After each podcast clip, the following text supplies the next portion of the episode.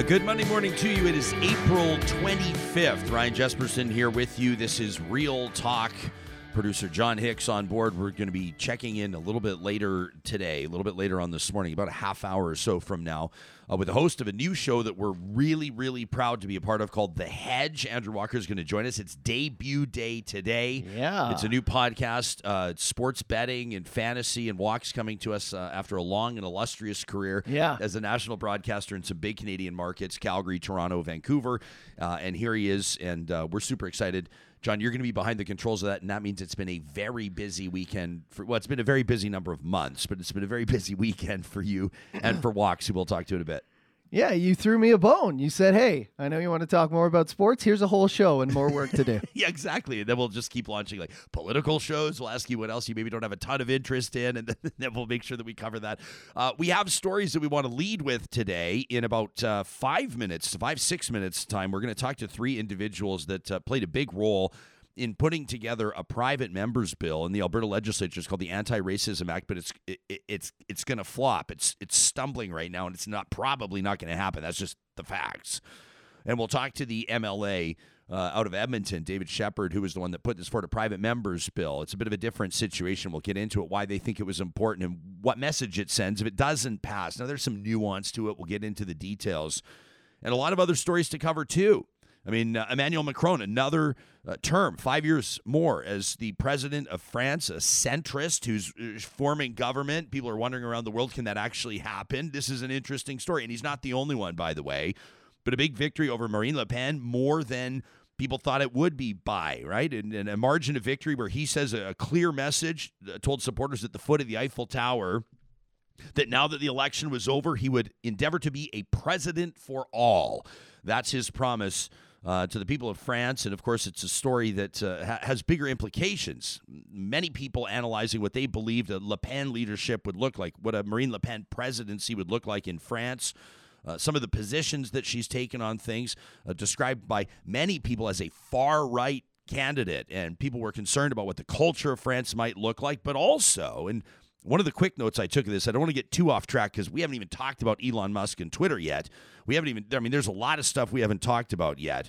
Uh, but people will say whether or not, uh, you know, Madame Le Pen, uh, you know, had a legitimate chance of forming government, you cannot ignore the numbers here, right? I mean, she says even, uh, despite her loss, her significant vote share still marked a victory. Macron winning uh, about 58.5% to, to 41.5, uh, about a 17% margin. It was a bigger margin than was expected, but this was the same sort of a thing I thought.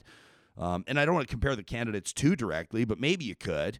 Uh, when when Joe Biden won the presidency, uh, Donald Trump lost after that one term in office. Uh, he still received tens of millions of votes, and it still, I think, needed to keep the conversation open. Needs to keep the conversation over that there are significant.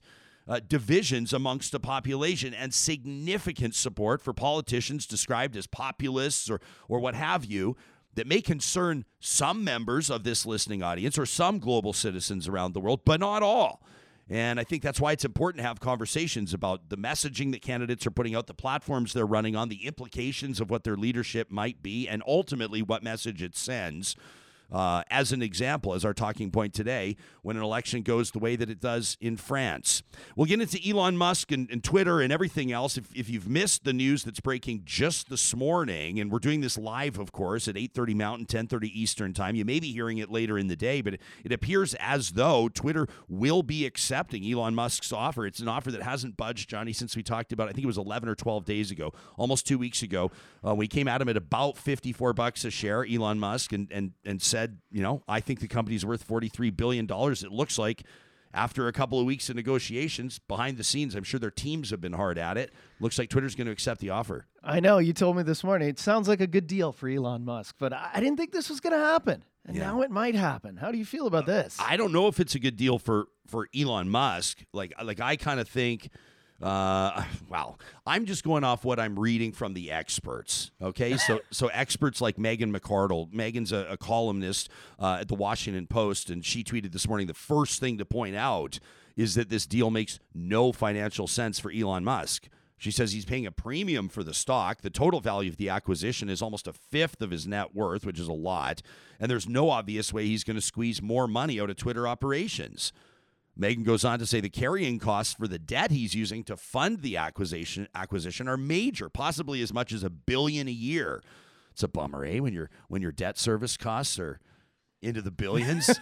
she says even for Elon Musk, this is a lot of money. I know all the you know the, the venture capitalists out there will say it takes money to make money. He's you know McArdle goes on to say, the Washington Post columnist, the second thing to point out is that it'll be much, much harder than most people think to remake Twitter as free speech incorporated. Oh. She says Twitter's moderation policies are more driven by its left leaning customer base, the preferences of advertisers who don't want to offend that base, and the cultural preferences of its progressive junior staff as by the desires of senior management. So she goes on, it's a longer Twitter thread, and I would just recommend you read her column in the Washington Post. It's a good one. I have an unofficial, unscientific Twitter poll up, and so I'd be I'd love if you'd uh, chime in on it. Uh, put it out about a half an hour ago by way of my account at Ryan Jespersen. I just asked you how will Elon Musk's pending purchase of Twitter affect your use or perception of the social network? And uh, we can check in on this now live. Let me load it up for you, and we'll see. I think we got about 100, 500 votes uh, early in the process uh, Johnny, which is good. It usually means that we'll have good engagement on this through the day. We'll leave it open for 24 hours just so everybody has a chance to chime in. Uh, how will Elon Musk pending pitch? Okay, well, I hear it. See, now I'm getting busted because I put this up on the screen, but I'm signed into our Real Talk RJ account, so it's actually going to let me vote. It's going to let me vote on my own poll. Let's see your vote live. Is that is that? Uh, How do you feel? Well, uh, so the options we've given are love it, great news, uh, not really sure, or gross. I'm out. I suspect that many people saying gross, I'm out, will be out for a while. Maybe if you leave Twitter though, you realize you don't you, you don't need it in your life. Yeah. Um, I just realized we haven't even officially opened the show yet. I probably should get to that in a second. so I don't think Happy that Monday. I'm not going with gross. I'm out. I'm gonna go. You know what? I'm gonna. No, but I don't want influence. I don't keep me off screen. I'm gonna vote here and keep me off screen. Okay. Now the savvy folks know it's still going to show you which way I voted. But okay, 496 votes in, uh, about a half hour in.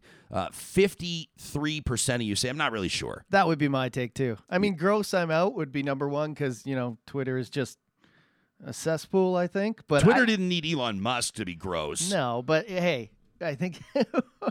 remember when uh, Dave Chappelle said, "Give Trump a chance"? I think I'm going to give Elon a, week and Give- see what he does with Give it. him a week and see what he does.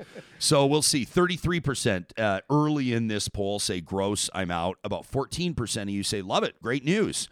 So uh, we'll we'll chime in and check in on that. So a lot to come up on the show, um, and and of course I want to tell you a little bit about the Alzheimer's Face Off, this hockey tournament I had. Yeah, I wanna hear chance about to it. play in this weekend. Uh, scored the goal of my life, no big deal. Uh, but more importantly, everybody there, these volunteers, organizers, sponsors, fundraisers, players, trainers, unbelievable stuff. 21 teams raising more than 1.3 million dollars for Alzheimer's research, treatment, and the like, uh, which is super uh, I mean, it's just to be a part of something like that. How do, what do you say? I mean, it's just to be a small part of something big is a special experience. This show happens because we have the support of amazing sponsors like Bitcoin Well. If you missed CEO Adam O'Brien on the show on Friday, you'll want to check that out. Uh, he was joined by Colea Carrington, and the two of them talked about the blockchain and Bitcoin. And, you know, Alberta's future is sort of a tech innovation hub, drawing in investment. This was on the heels, the theme of it, the, the jumping off point was the Alberta Tech Symposium. And if you really get into it with people that are bullish on this stuff, you'd be led to believe that there's more than one source to manifest an Alberta advantage. You can find that Real Talk Roundtable on our podcast archive on YouTube or wherever else you find Real Talk. And you can find Bitcoin Well under the sponsors tab at ryanjespersen.com. Real Talk starts right now. Here's Ryan Jespersen.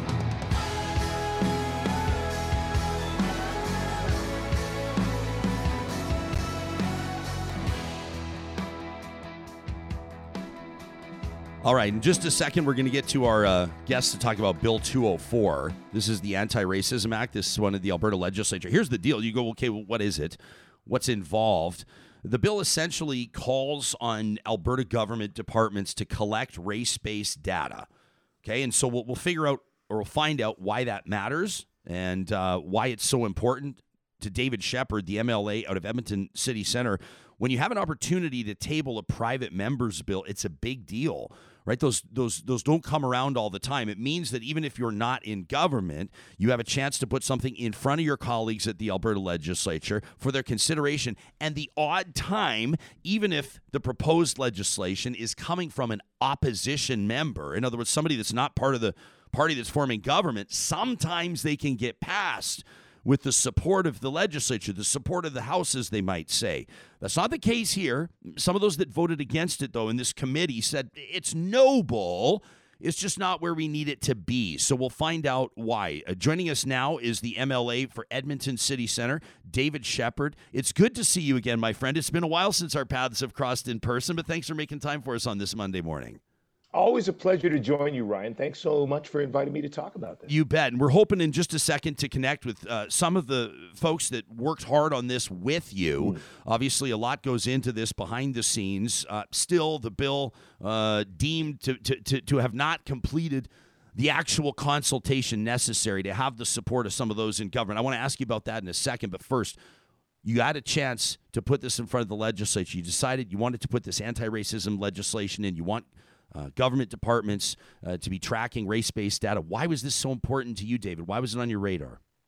Well, Ryan, this came out of months of consultation. So, uh, just after the murder of George Floyd in 2020, we committed as a caucus with the Alberta NDP to start reaching out and speaking with racialized communities about their very real concerns in all areas of provincial government policy, which is pretty broad. So, we held consultations over a period of about eight months. We talked to folks about healthcare, education, about the justice system, about economic participation, uh, being part of the democratic process. And one piece that came up consistently every single time was the need to collect race based disaggregated data.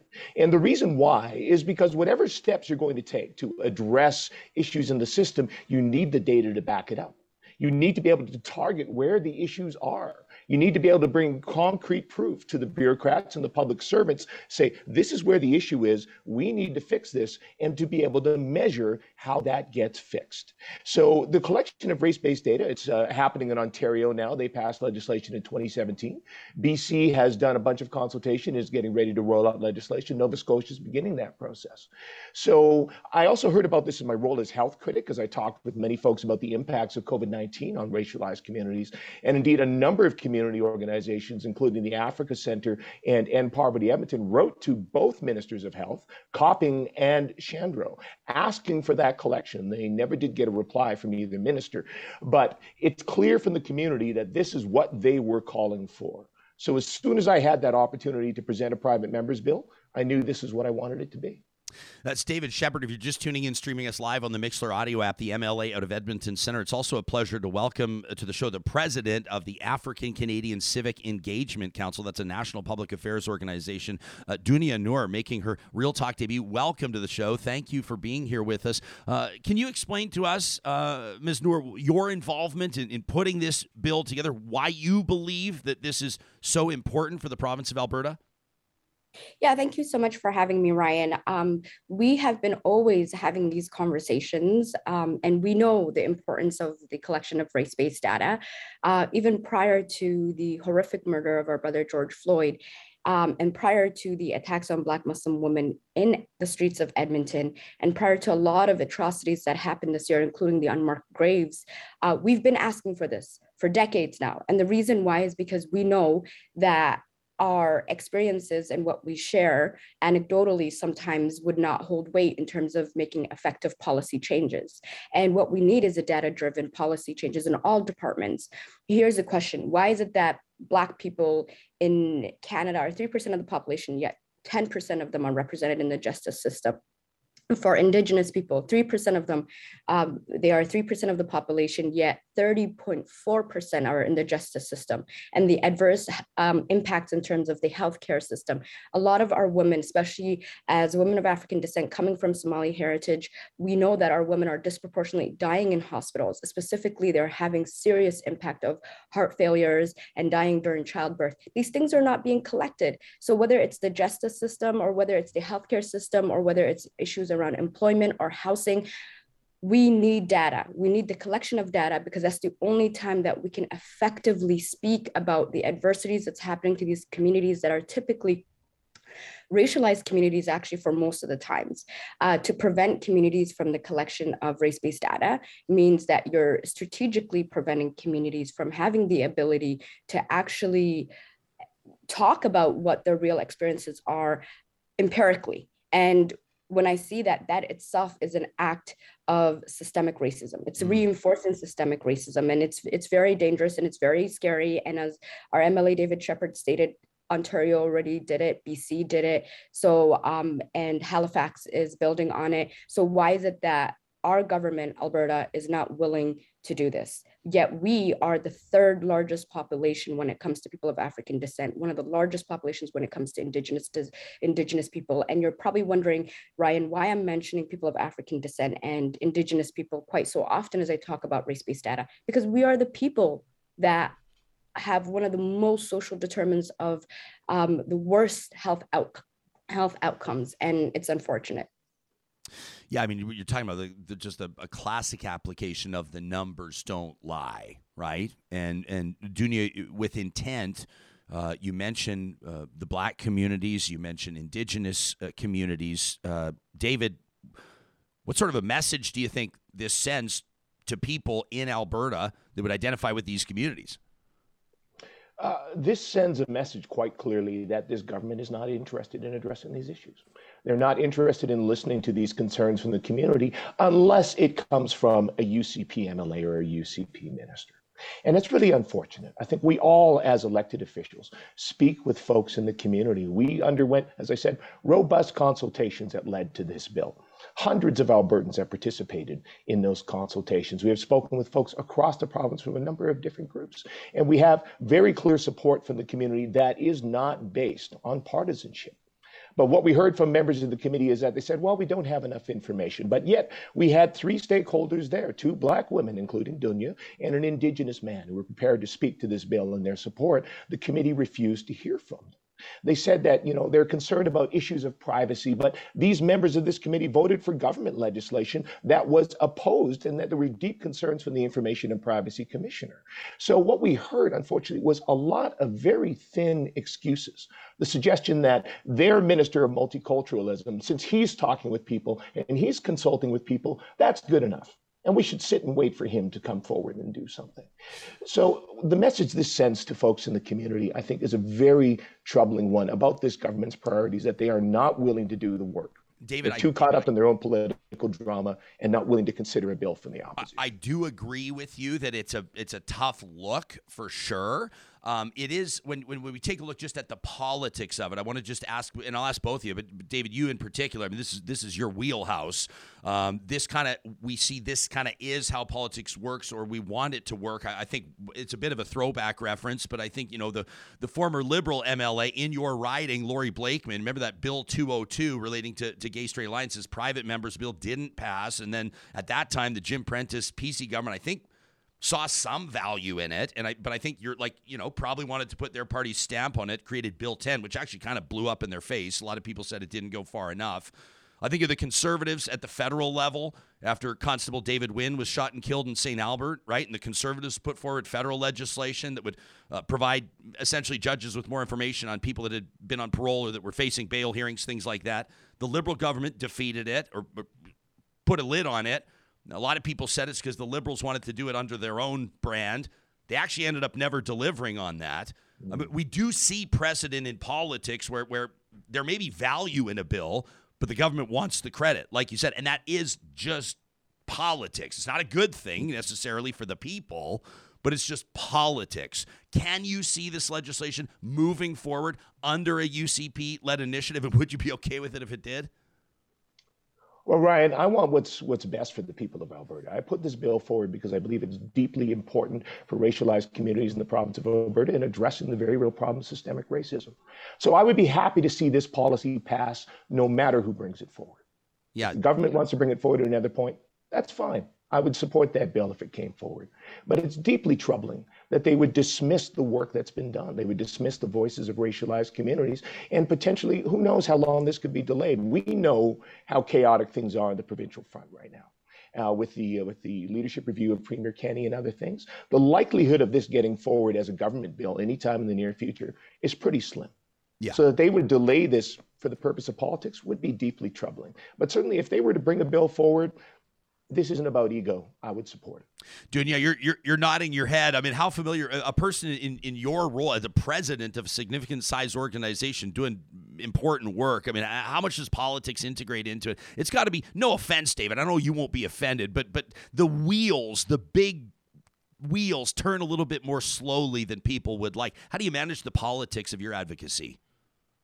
Well, for me, especially as the president of the African Canadian Civic Engagement Council, when we, uh, if you look at our mandate, is to protect and preserve and promote all people of African descent's human rights, and dignity. So we are nonpartisan, and it's not this government versus that government. Regardless of what government is in place, we will always advocate for our people. We've done in the previous government, we're doing it in this government. What we know and what we can say, and if you look at our name, it's civic engagement we always encourage people from our community to run for all parties and all level of government so that our interests could be protected because historically we know the issues of anti-black racism issues of homophobia issues of islamophobia and various different issues. We're one of the most excluded marginalized communities. So to be very honest at all times we do take on a nonpartisan position and what we do is we always advocate for our people. When it comes to Bill 204, this is something that should have happened a long time ago. So at least it's happening right now. It doesn't matter who proposes it. And I guess that's me being a bit naive here. But what matters is we are the communities that's going to lose. And if you genuinely care, and especially for me, when I think about who's a good, when it comes to great leadership and great governance, I think of a government that can collaboratively work together for the betterment of society. We saw this year uh, with the impact of COVID 19 and how much we desperately needed all levels of government and all different part of political ideologies to come together. This bill is one of those things that we need all of our government in you know our government and the opposition and everyone working together because we know what happens to our community. And it is unfair to politicize and um, have some sort of political competitions and we're gambling with people's lives. Unfortunately a lot of governments have done this in the past and present and will continue to do it. And it's our community that loses at the end. And that's why we're a nonpartisan organization that will always advocate and stand in forefront of protecting the rights of all Albertans, all Canadians, and the most marginalized and the most excluded. Uh, I want to ask both of you this question before I thank you for your time. Uh, Dunia, you first. Uh, people, I mean, sure, this this bill would require all government departments, as we mentioned, in the province to collect race-based data to report on key measurements around equity. Uh, it would create an anti-racism office and a commissioner to analyze that data and to keep an eye out for it, to essentially flag inequities in policies, programs, and services. So that's what Bill 204 could accomplish in theory. That's what Alberta could look like from a government, a legislated standpoint. But there are business leaders, community leaders, organizational leaders, uh, people in community leagues, people that run, you know, kids sports teams or things like I mean you you know what I'm getting at. I mean, we have a ton of community leaders that will be listening to this, people that would do everything they can to impact positive change in their community, to help manifest or create the type of community where everybody feels welcome and supported. So I guess what I'm asking you for is a call to action today. I mean, in the context of, of even tracking race based data, what can organizational or business leaders do in their own realm, in their own sphere? What I would say is, um, and there's a lot of people, Ryan, that are working behind closed doors that really are advocating for Bill 204 to be reinstated. For example, today um, we have a community, a large community that consists of uh, people of African descent and Indigenous people, and uh, just people of color in general that are coming together um, in downtown. And we are going to advocate and we're going to put a strategy in place, and we're even going to have a rally, and we're going to demonstrate that this is important to us. This impacts us, it impacts our businesses, our lives, our livelihood, and the collection of race-based data is something that is Alberta is behind. And finally, these conversations are taking place and it's important. I would say for everyone to call their MLAs, to send them a letter, to have, um, to talk to their neighbors, to get involved, to bring people together. Uh, I believe David Shepherd can speak to this better than I can, but there's something that's happening in May 2nd, which I'm sure David is, uh, MLA David Shepherd is going to touch on. And to come and, and sit there and observe and be part of civically engage. Um, Ryan, when it comes to Black people, and when it comes to a lot of Indigenous communities, we're one of the most civically apathetic communities you can think of, and that and that's because we lost trust in a colonial system, in in governments that has legacy of colonization and enslavement. So, what I would, if you know, for anyone that's listening, especially for anyone that's from the most excluded and the most marginalized community and community like my own, uh, please come out today at 5.30 p.m. Um, contact me, um, reach out to me. All of my information are publicly available. And let's have a conversation and what we're going to talk about is have how to have a nonpartisan lens, but still advocate for this bill because the importance of this bill is significant to the advancement of our communities. I would also um, engage. I would also recommend people to write letters to the premier and critically question why a bill like this has been shut down. Um, and I think that we just constantly need to mobilize and continuously protect the interest and dignity and human rights of our people at all times. And a bill like this ex explicitly actually states and aligns with our vision of where we want Alberta to be, a place that is safe for all and leading in terms of um, data and science and um, multiculturalism and protection of human rights and a safe city, a safe province, and a place where everyone can call home and feel protected. And that is lastly making um, evidence-based decision making in all of its policies, programs, and services, yeah. rather than one that's just a personal opinion. Dunia, if people want, you're, you're saying people can reach out, contact you, and the like. Uh, is the best place for people that are listening to this on podcast, watching on YouTube? Is the best place to send them? Is is the website accec.ca? Yes, okay. and you can and our Facebook, and you will get my direct number and email there. Sure, yeah, and people can reach out to the show talk at ryanjespersen.com and we can put them point them in your general direction as well. Uh, David, we'll give last word to you then. So Dunia, that's from her perspective and from the advocacy angle. Uh, you, are the uh, well, you have been the government angle, you're the opposition angle. Now you know how these levers are pulled. So what's your call to action? I think Dunia was very right. What we need is for communities to speak out, and she's right for racialized communities, there is a lot of cynicism towards the political process, and it's understandable why. These are voices that have been shut out of the process for so many years. That in itself is systemic racism in the democratic process. They're, these are communities that have been politically exploited by a number of political parties for a lot of years, simply to get votes, to get power, but then disempowered and shut out once they do. And that's one of the really troubling things here is that we weren't asking that committee to pass the bill. We weren't asking that committee to absolutely immediately implement it. We just wanted that bill to have fair and open debate on the floor of the legislature, to have that community conversation brought forward that Dunia, as Dunia said, her organization and so many others have been talking about for years. And now we finally had the opportunity to bring it to the floor of the legislature.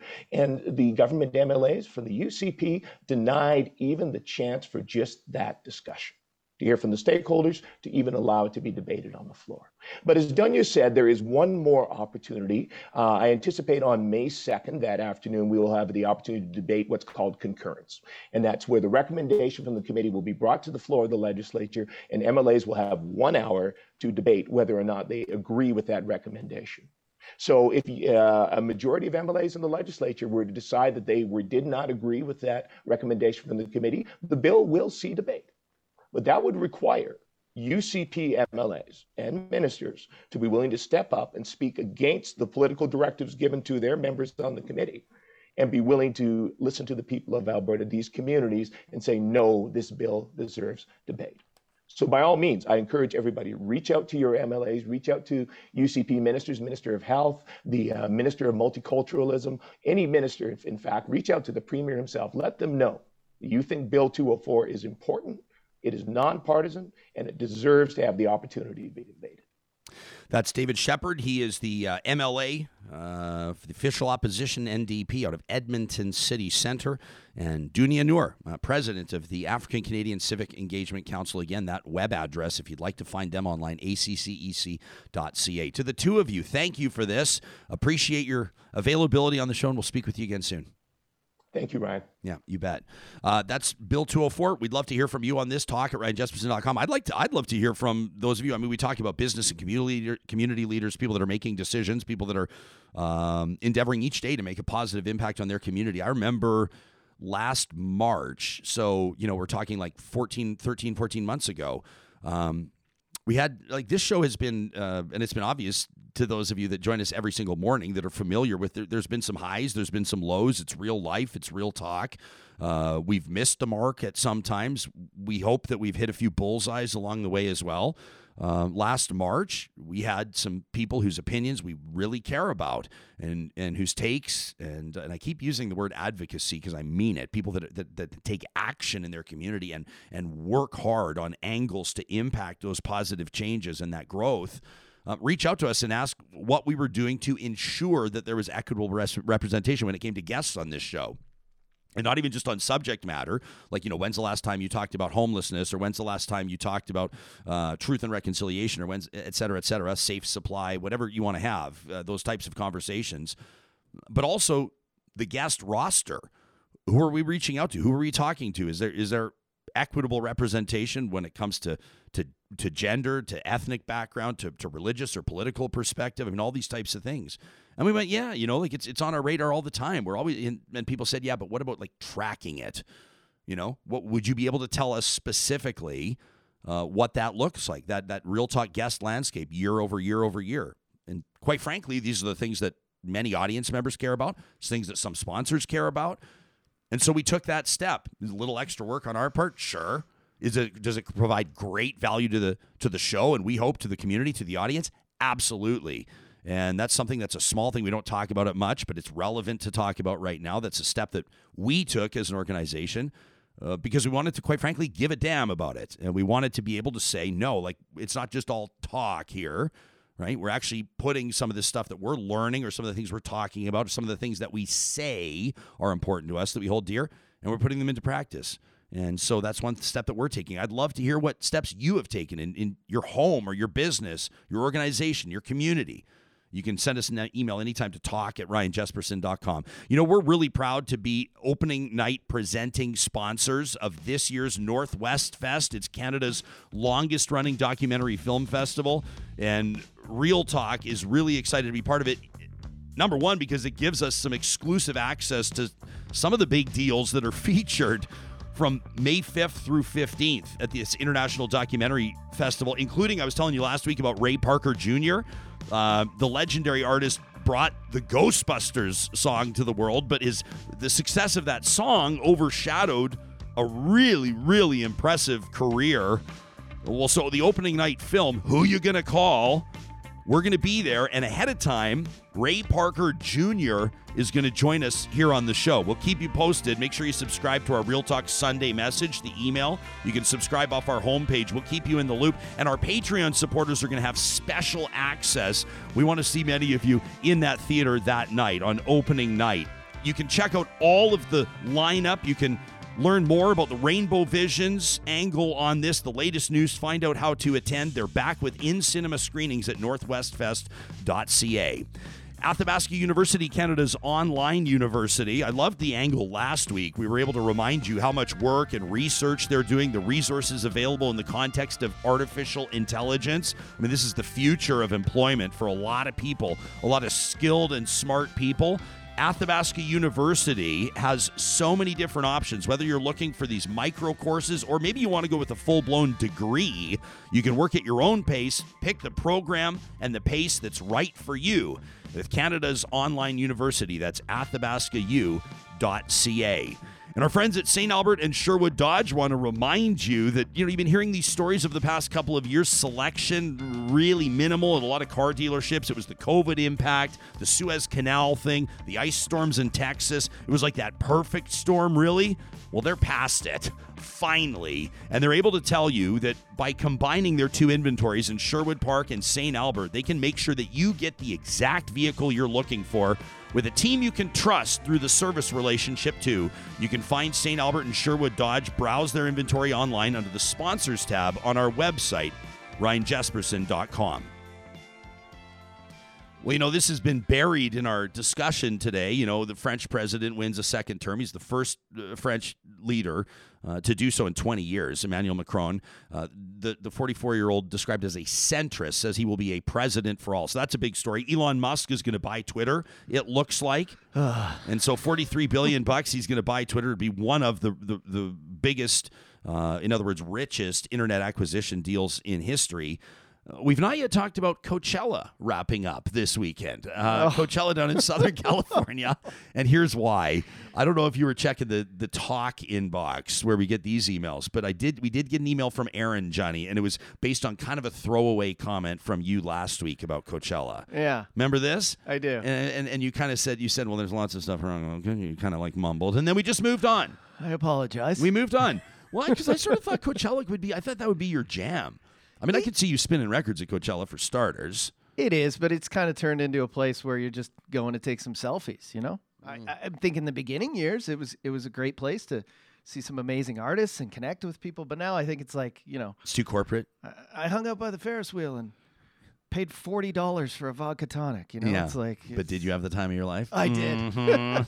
so Aaron reached out and said, "I agree with Johnny that there are many things wrong with Coachella, but if you've never gone, you must." And I, I, I read her first sentence and I went, "I agree." Mm-hmm. She says, "We just celebrated our 20th wedding anniversary there. How cool is that?" Aaron says our first time was to celebrate our 10th anniversary, and we went specifically to see the band Refused. And we were we got front row and we waited for them to come on and talking to the guy next to us was a math professor who was waiting for the same band. Went back the following year to see Modest Mouse and of course other Amazing. bands. Yeah, what a great band. Says mm-hmm. this year no real plan, but we went with friends, saw Run the Jewels, Fatboy Slim, SHM. We plan on going again soon. It appears uh, that it is mostly a young person's festival. um, Aaron says, but not really. Uh, she says, you know, catching up on the Hurley Burley. You know, David Hurley's been on the show before. She says the former premier of BC, Christy Clark, was there. Wow. I'd crush vodka tonics with Christy Clark. That'd be awesome. Oh, man, I've, you know what? I've never interviewed Christy Clark. I would love. Really? Like, well, that's not not on this show anyway. I spoke with her like eight years ago, but we, we got to get her on Real Talk. Shout out. Maybe she'll We come do, in. you know what we should do is a roundtable of former premiers. That would be a cool roundtable. would be awesome. Uh, anyway, Aaron says put it on your bucket list if you love music and the peculiarities of the human condition. Yeah, maybe maybe I just have FOMO. Maybe I'm just you know. Have you? So you've maybe I'm- never been? I haven't been to Coachella, so maybe man. that's my gripe. All right. I Yeah, we had a, we, apologize. no, we went we went the year that we saw the Tupac hologram. We were Oh, there that year. incredible. So yeah, it was like it was like everybody was there. Like Yeah. Dre, Warren G, Snoop, Eminem, the Tupac Awesome. hologram, 50 Cent was there. Like it was really really wild. Wow. Uh, you know, uh, Florence and the Machine, uh, Black Keys. Uh, yeah, like really really cool shit. And and and like there's nothing wrong with the Ferris wheel, man. It was the Ferris wheel's pretty cool in the background. We had a, we had a good time down there. So I think you got to do it once. If you haven't been to Coachella, you got to do it once. Well, today is a big day uh, for somebody that I've known for a long time. He has hosted big time radio shows, drive time, prime time, in some of Canada's biggest sports markets, including Calgary, Toronto, and Vancouver. This afternoon, you will be able to listen to episode one of his new sports podcast focusing on betting and fantasy called The Hedge. It's a pleasure to welcome Andrew Walker to the show. In just a second, we'll check in with him. But first, take a look at this. This is Andrew Walker. For almost 20 years, I've worked in Canadian sports media, hosting some of the most opinionated talk shows in the country's biggest markets. I've kicked some ass, and I've had my ass kicked, and I'm not done yet. Welcome to my new podcast. Being a modern sports fan has changed. You're rooting for Nathan MacKinnon tonight because he's on your fantasy team. You need Josh Allen to go off on Sunday because you bet the over. This is supposed to be fun. Remember? Less yelling about the fourth line, more betting on the money line. I have gas left in my tank, and I hope you can join me. Big wins, bad beats, straight talk. This is The Hedge. Listen and subscribe today at thehedgepod.com. There it is, presented by Boston Pizza. Andrew Walker joining us live. How you feeling? This is like you know, for, for an athlete, the morning of a big game. Like you know, you have butterflies, or how you feeling today? Yeah, it's good. Uh, thanks for having me, and thanks for all your uh, your belief in this as we uh, as we set it up. I think um, I've done a lot of first shows before, right? I I remember, um, you know, working in at Sportsnet in Calgary and doing you know long form talk for the first time, and all the nerves that went into that, and then starting at the legendary fan 590 in Toronto and thinking, man, imposter syndrome, I was way out of my league. And, uh, you know, then moving to Vancouver and launching a new radio station there. So I've done a lot of first shows. This is a very unique first show today yeah. as I don't know what are we venture capitalists? Is that what, what they call us? I don't know. I don't. I think we have enough dough to be venture capitalists, but but I but, do know that this is you know digital new streaming independent media. We're seeing mm-hmm. more and more so-called traditional or long-time mainstream broadcasters go down this avenue. You're a young guy. I mean, you've been in the business for a long time because you started young and you earned your stripes. But uh, when you moved on from Sportsnet 650 in Vancouver, you had a lot of options, right? You could have said, "Well, I'm going to go try to move back to Toronto, or I'm going to go try to get on with a, you know, back on with like a TV station, whatever." You decided to do this. What is it about this new style, this new medium, this new approach to sports talk that that really sort of got you at this point in your career to to take a big flying leap? you and I have always had these these parallels. You know, uh, our the our mainstream media careers, if you will, ended not exactly how we wanted it to.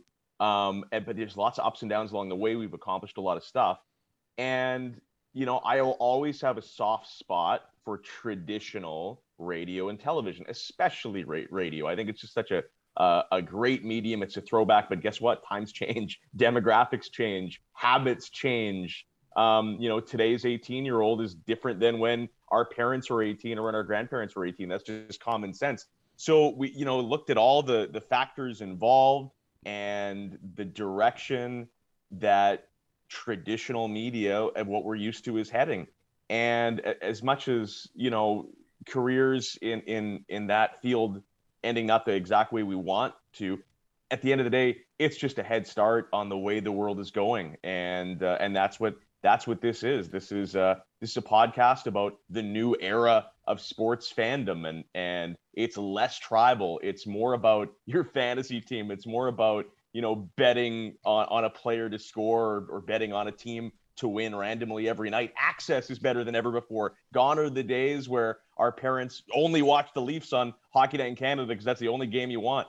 You got, you know, you're able to see every team in every sport every night if you want. Um, so being a sports fan has changed, and it's it's just less about what we're used to and and we're diving with two feet in. Yeah it's uh, i mean it's really neat to see you launching with the support of some big sponsors boston pizza Coolbet and i know like you've laid out the the trend of how people watch sports i'm going to say how they consume sports. It sounds like a more of an adequate word. Like people are obsessed and, and people are checking. I mean people can can wager on a daily basis. Fantasy has never been bigger. People's fantasy football baseball hockey and and the like. So how much does putting a show together for you now how different is that than it was five or 10 years ago? I mean, like people are going to expect every single day insight into some of the wagering angles too, right? Yeah, you know what? It's for me, it, has been a really interesting journey because it's it's not that much of a departure because you know there's this big push right now. You can't swing a dead cat without seeing a betting ad for a new sports book on TV. Who is that? Who is who are these people swinging dead cats? No, I've never seen someone swing a dead cat, and if I did, I would call the I police, humane society. Who do you call first? I would hope not to. Yeah, I would hope I not should, to have to make the I call. Should, I should probably retire that. Trope, yeah, that one could be, be retired. Yeah, you, you you can't swing a Nerf baseball bat without hitting. Sure. Yes. Yeah. Yeah, I mean, everywhere you look, there's there's a betting ad, and, and it's a little intimidating for I think a a lot of people. And uh, you know, my thing is you know, this whole thing is like, hey, sports betting is now legal in Canada and single game betting, and you see all this stuff. I've been betting on sports for 15, 20 years. It's always yeah. been a part of, of, of how I prep and how I watch sports. You would just do it, you know, a little more illegally or through a bookie or through an offshore account or whatever. It wasn't that complicated. So now for me, I don't know, things haven't changed. And I remember, I remember years ago, um, and it was the beginning the downward trend of of ratings and listenership with mainstream media and my company at the time you know which is basically a you know let's be honest a sign of desperation when they give this to employees i had to fill out like this this almost a survey and it was like how are we going to and they you know asked the employees and some of the hosts how are we going to change this? How are we going to connect to the younger demographic? Which way do you think sports is going? Years ago, I said betting and fantasy. Like that's that's the direction it's going. It's it's the only reason I watch sports anymore. It's betting, it's fantasy.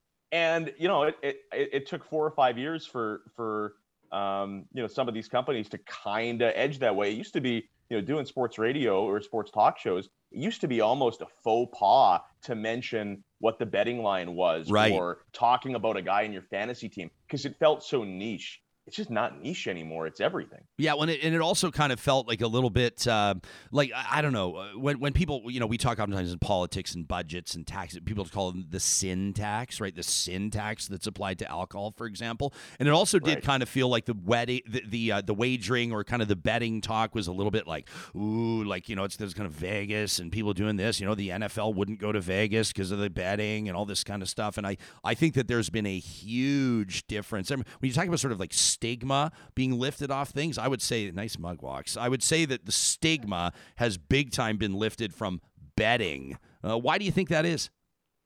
Uh, yeah, ab- absolutely. Because I, I think people have have embraced the idea that you know betting is supposed to be fun, and and there might even be a stigma as we launch this show today. And and you know, for some of your listening audience that's maybe going to tune in later today, this is not a show where it's like, hey, you know, we have the best experts and we're going to give you the locks and and we're all going to get rich that's not what this is about. I, I'm a pretty good sports better over the years. I understand how it works, but that means I, I'll be honest with you, it means I break even. It's a great form of entertainment. Um, you know, I, I, I got my girlfriend to sign up on Coolbet and she got her free bonus code money. And every night, you know, she watches a, an Oilers game or something and she picks a player to score. And if he scores, she wins a few bucks. It, it's so fun and this is the way that it's supposed to be. This is the way sports fandom is supposed to be. It's supposed to be fun. It's supposed to be entertaining. Um, no you're not going to get rich quick listening to the show. That's not how it's marketed. You know we're going to make our bets. We're going to pick But our teams. might. we're going to pick our players. But you might. And it's just going to be it's just going to be so fun to discuss. Yeah, and, and and don't come at you if you lose the big bet, right? Yeah, and don't ever bet more than you can afford to lose. You have to have all these the- asterisks now. The the tag the yes bet responsibly absolutely. Bet responsibly, the tagline yeah. of the whole the beg the, the tagline of the whole show is is big wins bad beats straight talk. And that's what we're going to get. We're going to talk about sports. There's obviously a component of sports betting and fantasy we'll still talk about the stanley cup playoffs which begin in a few canadian markets and in a week. You know the, the blue jays are hot. Nfl begins in the fall. We can't wait to get to that time. Uh, and obviously yeah there'll be great big guests today. Dan Shulman the, the legendary hall of fame bound blue jays play-by-play man is going to join me today on uh, on the hedge this afternoon. And and then we'll go through the games tonight and kind of pick what we're going to watch Love it. Uh, thehedgepod.com is where you can see it. I love this from Megan in our live chat right now. She says, I remember when Walker was in Red Deer covering the Red Deer Rebels. She says, Boy, were those good times. You've you've been there. You were there through some of the I mean, in Red Deer, th- I mean, they right around that time they graduated some of some of their all time alumni, right? I mean, that was like double Dion Phaneuf, Colin Fraser, Vandermeer. I mean, like th- that was Cam Ward. That was that was a success. Obviously, I mean, the Memorial Cup. You came right after the Memorial Cup. Did you cover that in Red Deer? Yeah, my first year covering the Rebels was the the NHL lockout year, and you'll Right. remember that because it was our World Juniors, just our best team ever. All the great players in junior hockey that should have been playing in the NHL stayed in junior. So my first year covering the Rebels, yes, I you know Dion Phaneuf was the best player in in the Western Hockey League, and he was playing for Red Deer. I'll talk about this today because interesting tie-in. Last night, Ryan Getzlaf plays his final game in the NHL. And you know that first year that I was covering the Western Hockey League's Central Division, you go down the road. So there's Dion Phaneuf and Red Deer down the road in Calgary. There's Ryan Getzlaf and Andrew Ladd, who are unbelievable players. Down the road further in in Lethbridge, Alberta, Brent Seabrook was beginning beginning a uh, an unbelievable career with the Lethbridge Hurricanes. The golden age that year of covering the Western Hockey League. Yeah, no kidding. Um, hey, pause for one quick second. When we come back, I want to ask you about Ryan Getzlaf, uh, whether or not you think that he belongs in the Hall of Fame. Uh, you're a big baseball guy. I want to ask you for your take on the Blue Jays, and, and I want to ask you about the Stanley Cup playoffs coming up. It looks like there could be a collision in the second round that would that would see a battle of Alberta for the first time in a long time. But that means both teams have to get out of the first round, uh, and that includes the Oilers as well. I want to ask Walks if he thinks they can pull it off. The show, thehedgepod.com, it launches today. Very cool stuff. Our hashtag, if you're following along with the conversations happening on our show, you know, is Real Talk RJ. That hashtag is powered by our friends at Park Power, your friendly local utilities provider. You want to maybe ramp up your Wi Fi, you want to maybe open up the floodgates when it comes to the quality of internet that you're getting to your house, to your door. You want to stream without interruption. Check out Park Power's options right now internet, oh yeah, and electricity and natural gas. You can compare rates easily on their website. You can make the switch over to them easily. And when you do, make sure you use the promo code 2022 Real Talk. It gets you $70 off your first bill. It's like dinner delivered to your house. $70 off your first bill with the promo code 2022 Real Talk. If you're more of a make your own dinner type person, might we recommend Freson Brothers in 16 Alberta communities? Johnny, it's no, never mind, Johnny. You're not going to care about this one bit. Hey, Jespo. Yeah, what's up, boss? Uh, hey, did you know it's National Prime Rib Day coming up on April 27th? Is it? Oh, it is, pal. Yeah, thanks. Oh, hey, thanks, buddy. Uh, sorry, John. I, you know, I'll catch. I'll get this figured out soon. Uh, hey, John. They've also got fresh Alberta produce I love it. and amazing Alberta-based vegan and vegetarian selections. Handmade uh, pizzas, vegan right there. You, can and, get them you to and go your wife hot. went down there the- just the Oh, other yeah. day, right? What'd you think? We love it. Was that your first time there? Absolutely incredible. Did, it blow your freaking mind? It's incredible. That's the South Edmonton location. When you walk in the door, we want you to walk right up to them and say, We're here because of Real Talk. You can find out more about where they are in Alberta's 16 locations at Friesen.com. And our friends at Infinity Healthcare are so proud to be using their personality matching service to find appropriate, trustworthy, and consistent home care for people's loved ones across the province. They are always hiring. If you're a caregiver with experience, if you speak a second language, if you bring a special skill set to the table, you could be the perfect fit for somebody looking for reliable home care. You can check out the career opportunities and what community engagement means to the team at Infinity Healthcare by visiting their website, infinity-8.ca. Andrew Walker, our guest today, launches his new sports podcast. It's got betting and fantasy angles at thehedgepod.com. The Hedge, hosted by Andrew Walker. So you watched Ryan Getzlaf through his Western League career, where, where a lot of people called him Getzloaf.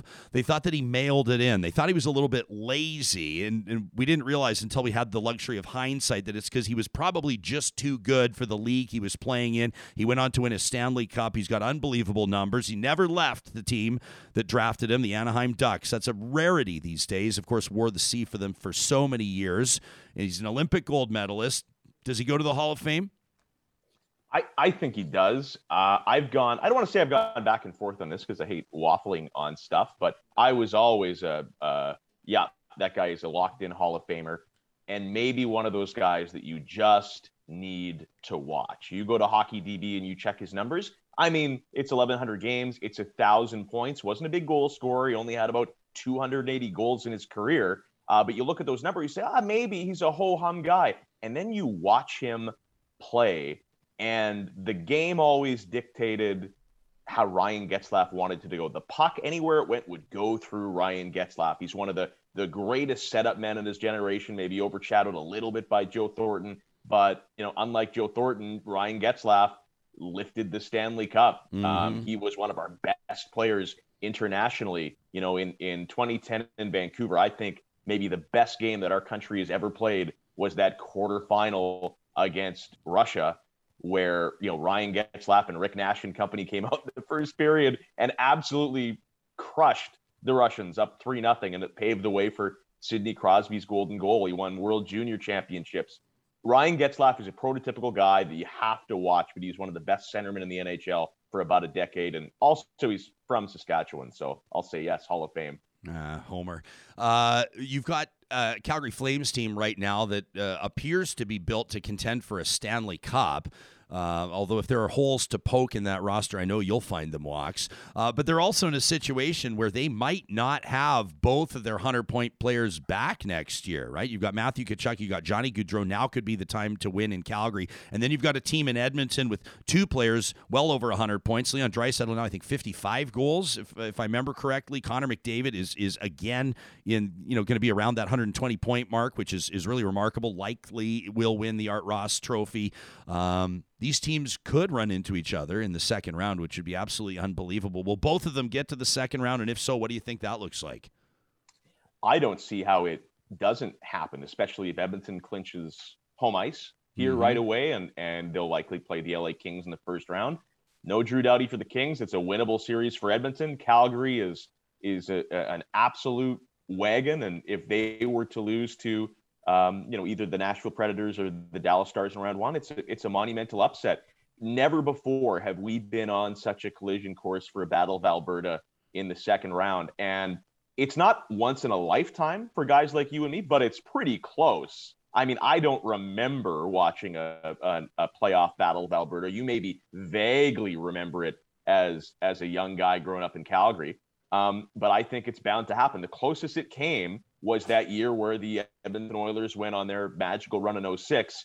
The Calgary Flames had a had a, a a game seven in the first round with Anaheim. If Calgary wins that game, if they win that series, we would have seen a battle of Alberta in 2006. But it hasn't been close since. Yeah. But I mean, these two these two teams are likely going to meet up in the second round, and poor Megan in, in Red Deer. Red Deer might be a pile of rubble if that happens. What happens if those two run into each other? Who come? Who makes it to the Western Conference Final? I think Calgary's going to be tough to beat for Edmonton. They they seem to have their number a Can little. bit. Calgary If I'm Edmonton, if I'm Edmonton, I'd rather play Colorado than Calgary. Oddly enough, not that that can happen in the second round, but I don't know if I'd rather. Yeah, I don't know if you had to. That's kind of like pick your poison. Uh, the Avs or the Flames. I think both Oh, of them could go to the Cup final this year. It's Sophie's choice. Yes. Yeah, exactly. Uh, let me talk baseball real quick before we go. You got Dan Shulman on today. You're obviously a huge. Well, I know you don't like. It, it's kind of funny for people that that will get to know you as they start to tune into your show, and you can subscribe and everything at thehedgepod.com. Uh, people realize that you, you do have teams you have an affinity for, but you're not like a real bleeding these colors kind of a guy. You're not really a partisan guy when you talk sports. But I do pick up that you're a pretty big Jays fan. Uh, has, has this team arrived? I mean, they've always been in an impossibly difficult decision. Is could this be the year for the Jays? they they've arrived. There's nobody better in the American League. And the beautiful thing about baseball is that it's the ultimate sample size game. You play 162 and you don't really get lucky or unlucky. You know what? Maybe the Jays got a little unlucky last year because they had to play in three locales because of COVID. They weren't allowed to come across the border. And as their manager said, Charlie Montoyo, they finished one game out of the playoffs. And he said, I don't know if we would have won the division or won the World Series or anything like that. But if we would have just got to play our home games in Toronto, I can promise you we would have won one more game. And I believe that.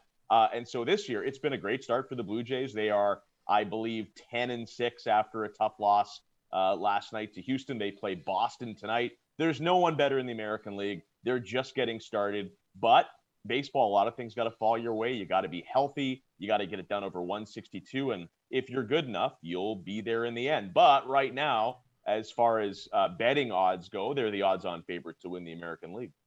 Walks, it's a big day for you. We got to let you go get your game face on, get your head together, and later today, people can find The Hedge. Anywhere you find your podcast, you can look for them on YouTube, all of it. The best place to go to connect with The Hedge is thehedgepod.com. We've been speaking with Andrew Walker. Break a leg, pal.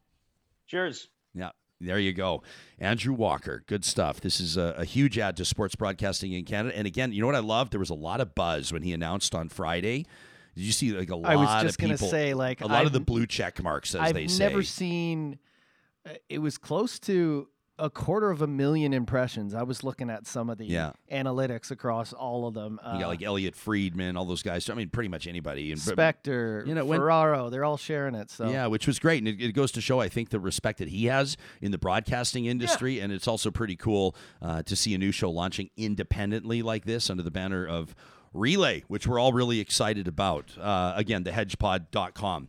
You know, these shows don't happen. Uh, these conversations are impossible without the support of sponsors like our friends at Eden Landscaping. Whatever your vision, they're going to execute it with precise attention to detail. Whether you're requiring full service landscaping, I mean, maybe you've just bought a tear down and you're about to build your dream home. Maybe you've bought your dream home, but the yard needs a total overhaul. This is right in their wheelhouse. Uh, they take you through from excavation to finished product. Whether you're looking for edible garden boxes, retaining walls, excavation services, stonework, outdoor kitchens, water features, Eden Landscaping does it all. Check out their portfolio and get in touch with them. You can get a free quote today by visiting landscapeedmonton.ca. Our friends at Local Environmental want to remind you that they have been broadening not just their service offerings over the past while, but their footprint with regards to the communities they serve in Alberta and Saskatchewan. Seems to me there's an announcement every couple of weeks about a new acquisition they've made, a new community that they're serving with their vacuum trucks and their front load and roll off bins, the water hauling, recycling, fencing, portable toilets, you name it. Johnny, if you're throwing Alberta's version of Coachella, you need local environmental services at localenvironmental.ca. And don't forget, you can send us your trash talk email to talk at ryanjespersen.com every Friday. Local Environmental presenting that. And our friends at the Dairy Queens of Northwest Edmonton and Sherwood Park, unbelievable Blizzard lineup right now because they've got the standard, the stalwarts, and then they got the special editions too, like the very cherry chip. Yeah, the very cherry chip Blizzard treat. They've got the Nestle drumstick with peanuts. How about the cotton candy Blizzard? You ever had that? I have not. Sounds incredible. I got to get in on a cotton. I'll take two. I might have to go pick one up today. We'll see. We'll see. I'm going on a road trip today. We'll see. Maybe I'll pick up a cotton candy blizzard for my way out to Jasper. And then it'll be either at the Dairy Queen in Palisades, Namao, Newcastle, Westmount, or, well, it won't be in Sherwood Park today, Baseline Road. I'd be going in the wrong direction. But the next time I'm heading east, Baseline Road, Dairy Queen, you know I'm going to swing on by and let you know how proud we are to partner with you. It's been a big day here.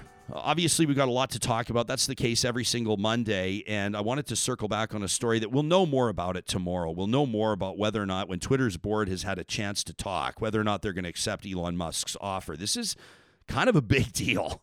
It's a big deal for, for online debate and online discussion. In the Yeah. so called freedom of speech conversation, Elon Musk has long said that he believes that Twitter needs to be private mm-hmm. if it's going to truly facilitate free speech. And a lot of people have said, yeah, but what does that mean? And at what cost, right? Yeah. Because people who say Twitter can be a dangerous place, people feel like there need to be more uh, preventative or protective measures in place. I mean, people sharing spam. I mean, even of, of the really heavy and serious stuff, things like you need to keep things like child pornography and death threats off your social media platform Hundred percent. right? And if it's if the accountability factors change with regards to what's acceptable and what's not. Now, I'm not drawing a direct line between Elon Musk and child pornography. Uh, that's not what I'm trying to do. But people are concerned that there wouldn't be the checks and balances on Twitter, which whether you like it or not. Is and, and Elon Musk said this himself. It's it's kind of like the town hall, right? Yeah. I mean, he tweeted about this a while ago. So so on March 25th, Elon Musk from his account, and he and he's been relatively silent on this story today Yeah. obvious reasons. Board stalking deal doesn't go through yet. Uh, but on March 25th, he tweeted, "Free speech is essential to a functioning democracy." And then he asked his followers, "Do you believe Twitter rigorously adheres to this principle?" And he followed up and he said, "Given that Twitter serves as the de facto public town square." And I agree with him there. And I think that there needs to be accountability there. He says failing to adhere to free speech principles fundamentally undermines democracy. What should be done? He asked that on March 26th. So just about exactly a month later, that's today, right? April 25th, here we're talking. He asked a month ago, he just tweeted, is a new platform needed? Oh no. Well, obviously, he decided that a new platform wasn't needed, but maybe he needed to acquire this one. And so this will be a big move no matter which way you slice it. My unofficial, unscientific Twitter poll today, we've asked how will Elon's pending purchase of Twitter affect your use or perception of the site? Not And looking good. so far. Well, I mean, I actually think that this is, I don't know, I'd say with 845 votes, we've still got lots. It's only been up for an hour. Uh, 53% say I'm not really sure. Mm-hmm. And I think that that number is actually probably a little bit higher. Sure. People that are like, yeah, like, yeah, you know, 34% of respondents say gross, I'm out. Like a third of people responding to it, which, which kind of makes me wonder if, if if the the gross nature of Twitter, and I'm looking myself in the mirror here on this one too. If the gross nature and some of the things that can happen on Twitter weren't enough to boot you out before, mm-hmm. and Elon Musk's ownership did, that's an interesting one. Yeah. Well, I'd like to pick the brain, maybe a real talk roundtable. Three people who walked away from Twitter because of Elon Musk and ask them why. Like, did he just rub you the wrong way? Do you believe that he stands for a certain? Like, there's a lot of people that are celebrating. And by the way, twelve and a half percent say love it. This is great news. So, so you know, one in eight or so are saying that.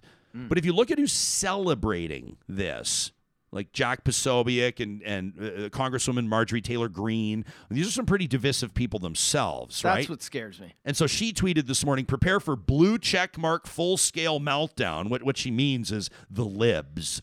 She means the left. She means the mainstream media. She means the establishment. Prepare for a blue check mark full scale meltdown after Elon Musk seals the deal. She says, and I should get my personal Twitter account restored. And so these are the stories that could be a, a, a big look uh, and a good look for a certain uh, group of fans uh, of Elon Musk and the purchase. You know, more on the right wing. And uh, if you see someone like Representative Marjorie Taylor Greene get her account back all of a sudden, it's not a good and sign. maybe they're aligning themselves, you'd have a lot of people in the center on the left going, ah, "This is not the tone that I'm looking for." So, And I think why people are scared is because you know, yeah, it is an app and there's free speech, and but it's not just where people poke each other and share funny memes anymore. People get their news from Twitter. It's a place Yeah. that should have checks and balances. So I hope he keeps those in place. You know, the worst thing would be if he went in there day one and said. You know this whole division, you're done. Get out. We're Well, just gonna let it run free, right? Like, yeah. So you remember I I, I- referenced uh, earlier in the show that Washington Post column, right? And we were talking about how how you know the people people are saying, well, I mean, tw- Twitter typically this could be a tough uh, avenue for Elon Musk to to earn a bunch of revenue. Like if he hasn't been able to do it th- thus far, if Twitter hasn't been able to do it thus far, then how's Elon Musk going to do it? And it may require, quite frankly, an overhaul of, of, of senior management at Twitter. But this is a big to overhaul an entity like Twitter while at the same time running Tesla and SpaceX. Yeah. you- I mean, if I'm a Tesla shareholder or a SpaceX shareholder, is there such thing? Yeah. uh, it's tough to remember what he owns outright and what's traded, but but I know what you're getting at though. Things you are gonna fall through going, the well, cracks. What's going to fall through the cracks, Yeah. or who, where is he going to be directing his attention, and, and at what cost? And the guy's got a lot going on. So Yeah. you can let us know what you think to talk at ryanjespersen.com. Uh, we mentioned a road trip and wanted to let you know Real Talk's still back at you tomorrow. We're going to be back on Wednesday, but I'm heading out to Jasper uh, to be speaking at this community leaders camp. You remember we talked about Yeah. community uh, back on April 7th, the Real Talk Roundtable. You can check it out and, and, and what it means to build community, to grow community. I'm specifically going to be speaking on how do you communicate with uh, with uh, community, and I'm really looking forward to it. So we'll be live from Jasper. Real Talk will be Tuesday and Wednesday morning, and really looking forward to that. It's it's it's with the exception of me isolating at home for COVID related reasons. This is the first time First that time you- Real Talk's been on the road. Yeah. So we'll, we'll knock on wood and, and set our expectations at a reasonable level and look forward to a good broadcast. I'm not gonna sleep tonight. The first, we love you, pal. We love you. The first show of every week, our friends at Kuby Energy give us reason to find optimism. They they find us the silver linings. They find us the good news stories. We fill our buckets with a feature we call Positive Reflections. And I wanted to focus this story out of Grantham, Lincolnshire, England. This is a wild story. A teenage treasure hunter by the name of George Tyndale. I always love when young people have the power names. George. I like that for a Yeah. young guy. Yeah. So he's a teenage treasure hunter and he combs river bottoms with a heavy duty magnet. Well, he found a safe. Literally, like uh, dredging uh, or just like combing his, you know, his magnet, just running it. He finds this safe. And so he gets help from his dad, and they pull out this small safe out of the river, and they manage to get it open. They follow this trail of clues, and guess what they find? Oh, no big deal. A safe containing a couple grand. Yeah, that's right. The equivalent of $1,800 Canadian. And there were some clues in there, too, about who this might belong to. So 15 year old George Tyndale reaches out with his dad and they find a guy by the name of Rob Everett. Well, Rob can barely believe it. He tells him that 22 years ago the safe was stolen. Never thought he'd get it back. He said, I was amazed they had tracked me down. There are some really nice and good people in this world. They could have kept the money. They could have said they attempted to get a hold of me. Well, so Rob hooked them up with a small reward, as it's being described. A small reward. I want to pick your brain on that in just a second. But here's the deal he offered George a job. He says, when you leave school, if you ever want work experience, the offer is always open. Amazing. Turns out Rob's a wealth manager, and turns out George is interested in that. Cool. So this actually could be bigger picture, a new career opportunity for a kid who made the right move and contacted the rightful owner of about two thousand dollars cash. Awesome. Now we know, Johnny, you always do the right thing, but it'd be easy say- at 15 years old to just How much money are we talking here again? about 1800 bucks. Yeah, I'd probably return it. Yeah. Yeah. now, if you 1800 get your eighteen hundred bucks that you had written off, it was like- stolen twenty two years ago. Which twenty two years ago, by the way, was would have been worth like thirty five hundred. But I digress. Yeah. Uh, so you, you your life has moved on. I'm sure you're fine. I'm sure you're over it. Twenty two years later, and, and a fifteen year old kid gives you back your eighteen hundred bucks. What do you give him as a reward? a hearty handshake and a hug. No. I like eighteen hundred bucks sounds to me like a rent payment, a mortgage payment. So you know, if you found like a million dollars, okay, now you gotta you got Yeah. some thinking to do. But eighteen hundred bucks, I think halvesies. 900 for you, 900 for me. let's do a third. Guy drives a hard bargain. And finally, I wanted to show off this team photo one more time. This is my positive reflection. My heart is full after three straight days running around downtown Edmonton, the Edmonton Convention Center, and of course, Terwillegar Rec Center, with 21 teams full of absolute beauties, raising more than $1.3 million for Alzheimer's resources, families that are living with this devastating diagnosis. I'm so proud to have played on Team Cali Crush. Matt Kassian, the former Ottawa Senator, former Minnesota Wild, the big burly guy, was our pro. 2 0 through day one. We ran into a wall, a goaltender we couldn't solve on day two. Uh oh. Wound up with a record of 2 and 1, but a face hurting from smiling so big. Thank you to the Real Talkers that sponsored our team. We see you. And to everybody living with the debilitating impacts, the devastating impact of Alzheimer's, we've got your back, and we'll be back doing it again next year. A shout out to the amazing volunteers and everybody that filled our buckets all weekend long. Coming up on tomorrow's show, we're going to check in with an author that I'm really looking forward to speaking with. He's got a brand new book out, Why We Fight. Christopher Blattman out of the University of Chicago is an expert on conflict. He's actually an expert on violence mitigation. He's going to talk about how that leads to or can be avoided when it comes to war. That's coming up on tomorrow's Real Talk.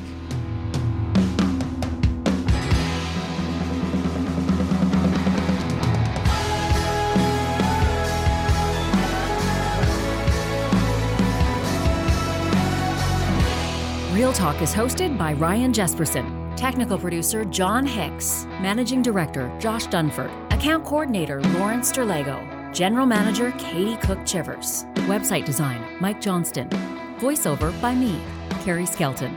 Real Talk's editorial board is Supriya Dwivedi, Ahmed Ali, Ann Castleman, Corey Hogan, Harmon Candola, Catherine O'Neill, and Chris Henderson. Member Emerita Julie Rohr. Real Talk is recorded in Edmonton, Alberta on Treaty 6 territory, the traditional and ancestral territory of the Cree, Dene, Blackfoot, Saulteaux, and Nakota Sioux, home to Métis settlements and the Métis Nation of Alberta. Real Talk is the flagship property of Relay Communications Group Incorporated. All rights reserved. For more, check out ryanjespersen.com.